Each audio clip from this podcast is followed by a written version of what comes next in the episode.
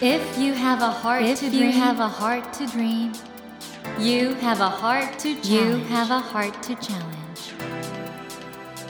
take that Take challenge that challenge and realize, and realize your dream. Your dream.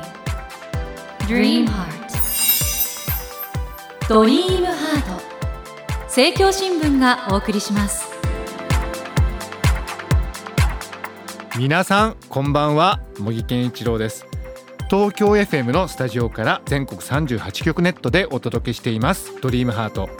この番組は日本そして世界で活躍されている方々をゲストにお迎えしその方の挑戦にそして夢に迫っていきます。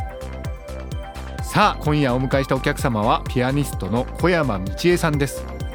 小山さんは2015年にデビュー30周年を迎えられた人気実力ともに日本を代表するピアニストです。世界的に有名なピアノコンクールチャイコフスキー国際コンクールと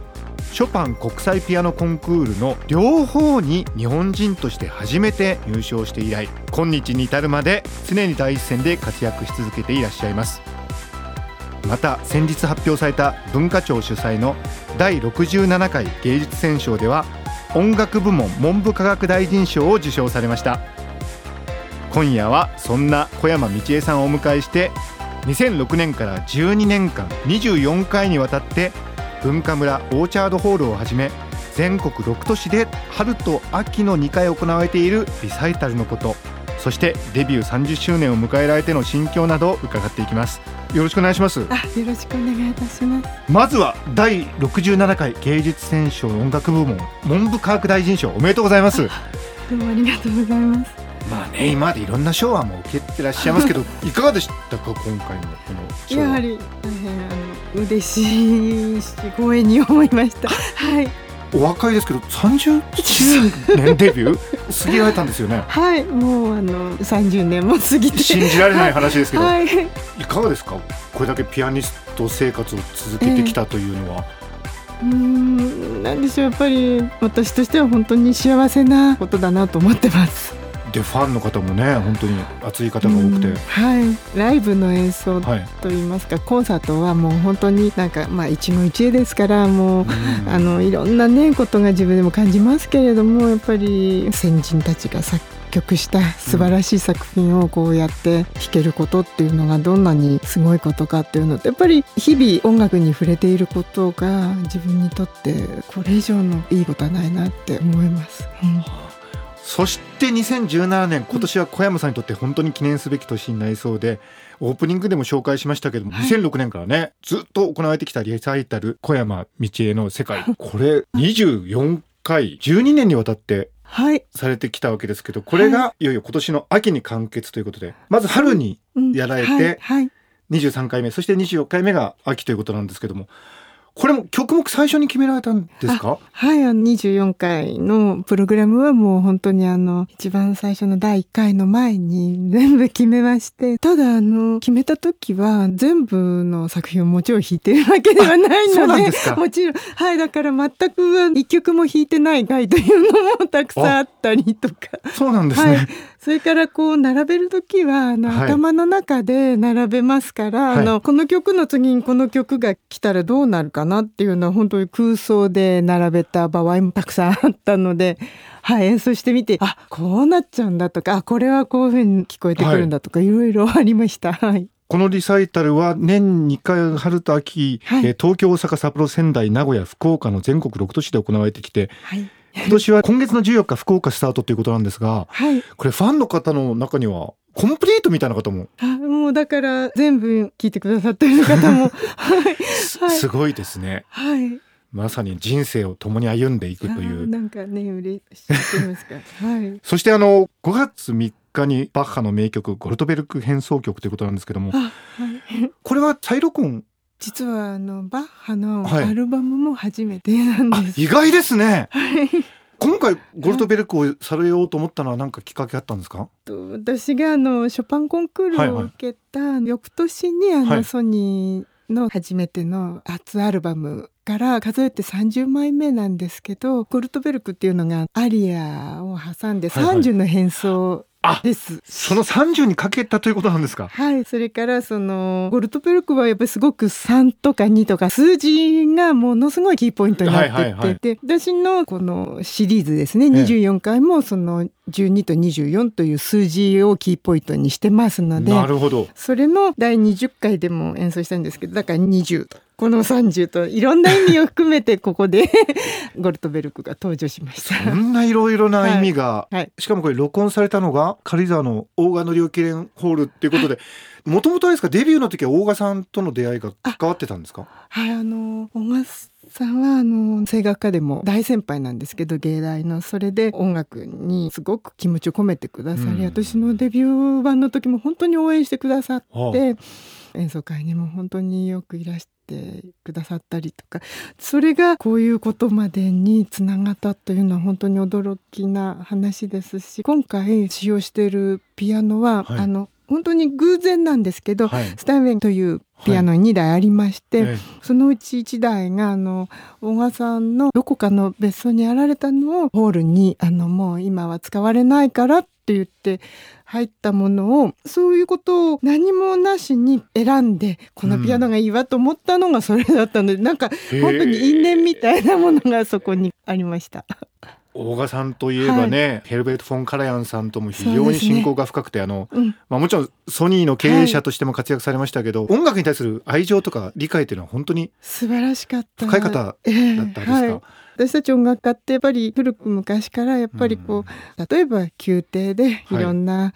王様がサポートしてくださったみたいに、そういう力っていうものがあってずっとこう長年続いてきたものだと思うんですけれども本当にそういう意味ではあのレコーディングから演奏会から多分日本の音楽界にすごく貢献されたというか やってくださった。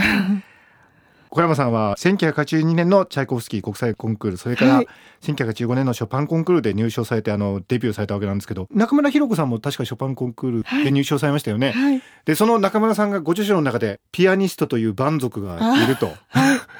そうなんですかやっぱピアニストは蛮族。っていうのは今日僕こうやって本当に近くでお話しされてて やっぱりなんかしなやかないやそんな。なんか野獣のような。そういうでも音楽家をまあパトロンとは言わないですけど支えてくれる方がいてやっぱり音楽という成り立つと。それは多分昔からあったと思います。あのこのゴルトベルクもはい。カイザーリング伯爵というはいね、あの伯爵がそのバッハにまあこれは逸話でどこまで、うん。あの本当にっていうのはわからないですけどその眠れるために作ってほしいって言ってゴルトベルクという若い演奏家に聴かせるためにっていう逸話が残ってくれ。だからやっぱりそういうものっていうのはずっとあったんではないかなってだからこそそういう極まった作品もできてきたっていうふうに考えます。なるほど。ゴルトベルクはうん。それこそさまざまなピアニストが録音していて、まあ、グレン・グールドさんなんかもそうですね。録音されてますけど、今回いかがでした？ゴルトベルク、ゴルトベルクってあの、まあ、バッハっていう作うん。曲家ですけどやっぱりこう非常に宇宙的だしあの作品が一つの小ぶりでも大ぶりでもすごい建築物のようなやっぱり印象なので、そういう意味ではロマン派の作品を演奏する時よりもよりなんて言うんでしょうこう躍動感はあるもののそのあるところではちょっと作るっていう意識も高めてはい。これは歴史的にはあのピアノができる前です。もちろん前のもちろん曲ってことですよね。はい。はい。あのチェンバロ。そのあたりはいかがなんですか弾いてて。そうあの確かにその頃は二段鍵盤で、えあの書かれているのでそれを現代のピアノでするってことは、うん結構二段だからこそ弾けるようなあのクロスが、技はい、術的に難しいところもあるんですね。あります大変あります。これあの変奏があった後に最後にまたアリアがありますね。はいあれ最初と最後だと気分はかなり違うし演奏上も違うんですか？どんな？あのなんて言うんでしょうやっぱり不思議な感覚にとらわれるというか、うん。やっぱり完全にあのダカポアリア、ダカポといって完全に同じものがあの、はい。繰り返されるよという記述があって楽譜はないんですね。なんですけれどなんか演奏する時にはやっぱりその30が一つの大きな旅みたいな感じになって、いろんなその30回のその変奏を得た時に自分の中でやっぱりなんか全く違う感覚がなんか宿ってくるのがこの曲のすごいところだなって本当に思います。。まさに人生そのもののような、んそうですねあの例えば家でねあうんのゴルドベルクをうん練習している時とかはやっぱりその30を全部毎回通して弾くわけではないので、まあ、自分がこう、うん。ここはこうだとかアイデア込めたりいろいろやるんですけど舞台の時はもうそれをバーッと70分以上、その時に初めてやっぱりそういう感覚が襲ってくるんですよ。だからやっぱりこう非常に綿密に作られているのに、生でしか味わえないその最後に至る前のそのカタルシスのようななんかこういろんな気持ちが混然一体となってこうバーッと襲ってきてそこでコートリベットっていう民衆の声の30だけが違うものが現れて、うんうんそこであーというこうそこまで整然としたなんか並びの構築されたものがこう一気に人間性をそこで帯びてそして最後にまた再びアリアが戻ってくる時うんになんかもうやっぱりこう何とももうこっちでは表現できない気持ちが込み上げます。やっぱ小山さん今ゴールドベルクをコンサートで演奏するときに初めてなんか自分の中で経験できるものがあるとおっしゃいましたけど、そうですよね小山さんにまつわるさまざまなエピソードの中で僕すごいなと思うのがそのコンクール出られた時に初めてホールというのはこういう響きがするのかとか自分で分かったっていうようなすごい大物ぶりを 発揮されてましたが。やっぱりあれですかピアニストにとっては練習とまた違ってホールでお客さんがいてっていうのはまた特別な経験なんでしょうか？そうですね。あと私がやっぱりそれまであの音というものを自分の手元の音ばっかりこう耳にして、うん。もちろん聴衆として響いてくる音というのは聴衆として感じてたんですけれど、はい。弾く立場でその響く音っていうのはあまりこう認識してなかったというか自分の中で、ですからチャコスキーコンクールの時に舞台で本当にあの響きのいい。会場でホールで弾いた時に、あ音っていうのはこういうものなんだっていうのをその時。あのちょっと大物すぎて。だって本戦ですよねチャイコフスキーコンクールの。予選からそうまだ思ったんですけど、まあ予選予選っていうかだからまあ、まあ本番。本本番ですよね。あはい。余裕あったですね。いや余裕じゃなくてなんかもう本当にそう思ったんですねなんか。小山さんはねはい。小学校から全日本学生音楽コンクールとかに出られていてはいある意味じゃもうアスリートっていうかなそのまあだからあれは本当に地区予選があって全国大会目だから全日本学生音楽コンクール、あはい。すごい世界じゃないですか。だからまあこれリスナーの方もちょっとイメージしていただきたいんですけどその芸術ってやっぱりその価値が人それぞれ判断基準違うと言いながら例えば 100m 走で全日本で1位になるってのはつまり予選があって 100m ね10秒いくつで走れないといけないじゃないですか、うんうん。それと同じようにピアニストもものすごい競争の中で、うん。その現場に小学校の頃からいられたわけじゃないですかはい だからある意味じゃ聴衆の前で弾くってのはもう子供の頃からやってたってことですよね。まあ多少はありましたけど でもやっぱりそのチャイコフスキーはやっぱり違ってたんですかうーんどこでその自分が自分の気持ちと耳とかが一緒になるかっていうのは多分もっとちっちゃい頃からなってる人もいるんだと思うんですけど、うん私はその時だったっていうことだと思います。チャイコフスキーは4年に一度でショパンコンクールは5年に一度です。よね。はい。うん。オリンピックあるいはそれ以上にちょっと非常になんて言うんでしょうか、はキャリアの中でその時しかないような緊張感もあったと思うんですが。うん、特にそのチャイコフスキーの時は初めて出た、ええ。あの海外のコンクールだったっていうことと、ええ。あとそのまだあのソビエト連邦だったんですよ。ああそうかそうか。ですからそのロシア人の演奏っていうのが、はい。あの今だと例えばチャイコフスキーコンクールがすごいと思いますけど、ええええロシア人にとってはその当時はそこに選抜される45人しか出ないんですけど、はいはいはい。それがもう精鋭されたコンテスタントでだからチャイコフスキーコンクールはもう簡単なんですよ。あそこに来るのが大変。はい、オリンピックなんかもはい。国内予選の方が大変だみたいな、の方がえじゃあそういう方々とやられたわけですもんね。ですからもう本当いた時に、はい片やこちらはもうギリギリで課題曲っていうのを用意しているのに。いや本当ですまあこれがロシア人たちはもう当然って言って本戦まで残らないわけはないっていうみんなそれでももちろんテレビカメラをバーッと収録してますし全員もう本当にすごいその時には本当にカルチャーショックだなっというくらいびっくりしましてだけどその時にやっぱりその聴衆も聞いていてこの人はっていう時はものすごいコンクールなのに拍手するんですよ。はいはいはいはい。それでそうじゃない時にはポツポツ出てっちゃうんですよね私はなんか恐ろしいものを見たなっていう。正直というか真剣勝負というか、はい。その時にだから多分本当にそのもうあのコンクールっていうのは、うん。自分が審査されるものだって思ってたんですけれど、はい。やっぱり審査されるものであってもコンサートというか自分の舞台でなければいけないんだなって多分、なるほど。それでさえやっぱり調子を引きつけて一つの演奏会のような気持ちでやんないと。そうそう。はい。うーん。というねまさにレジェンドの中にいる小山さんなんですけどショパンコンクール1985年は1位になったのがブーニン、はいそうでした。はい。あのブーニンですよね。はい。この時いかがでした？この時はまたあの感じが違っ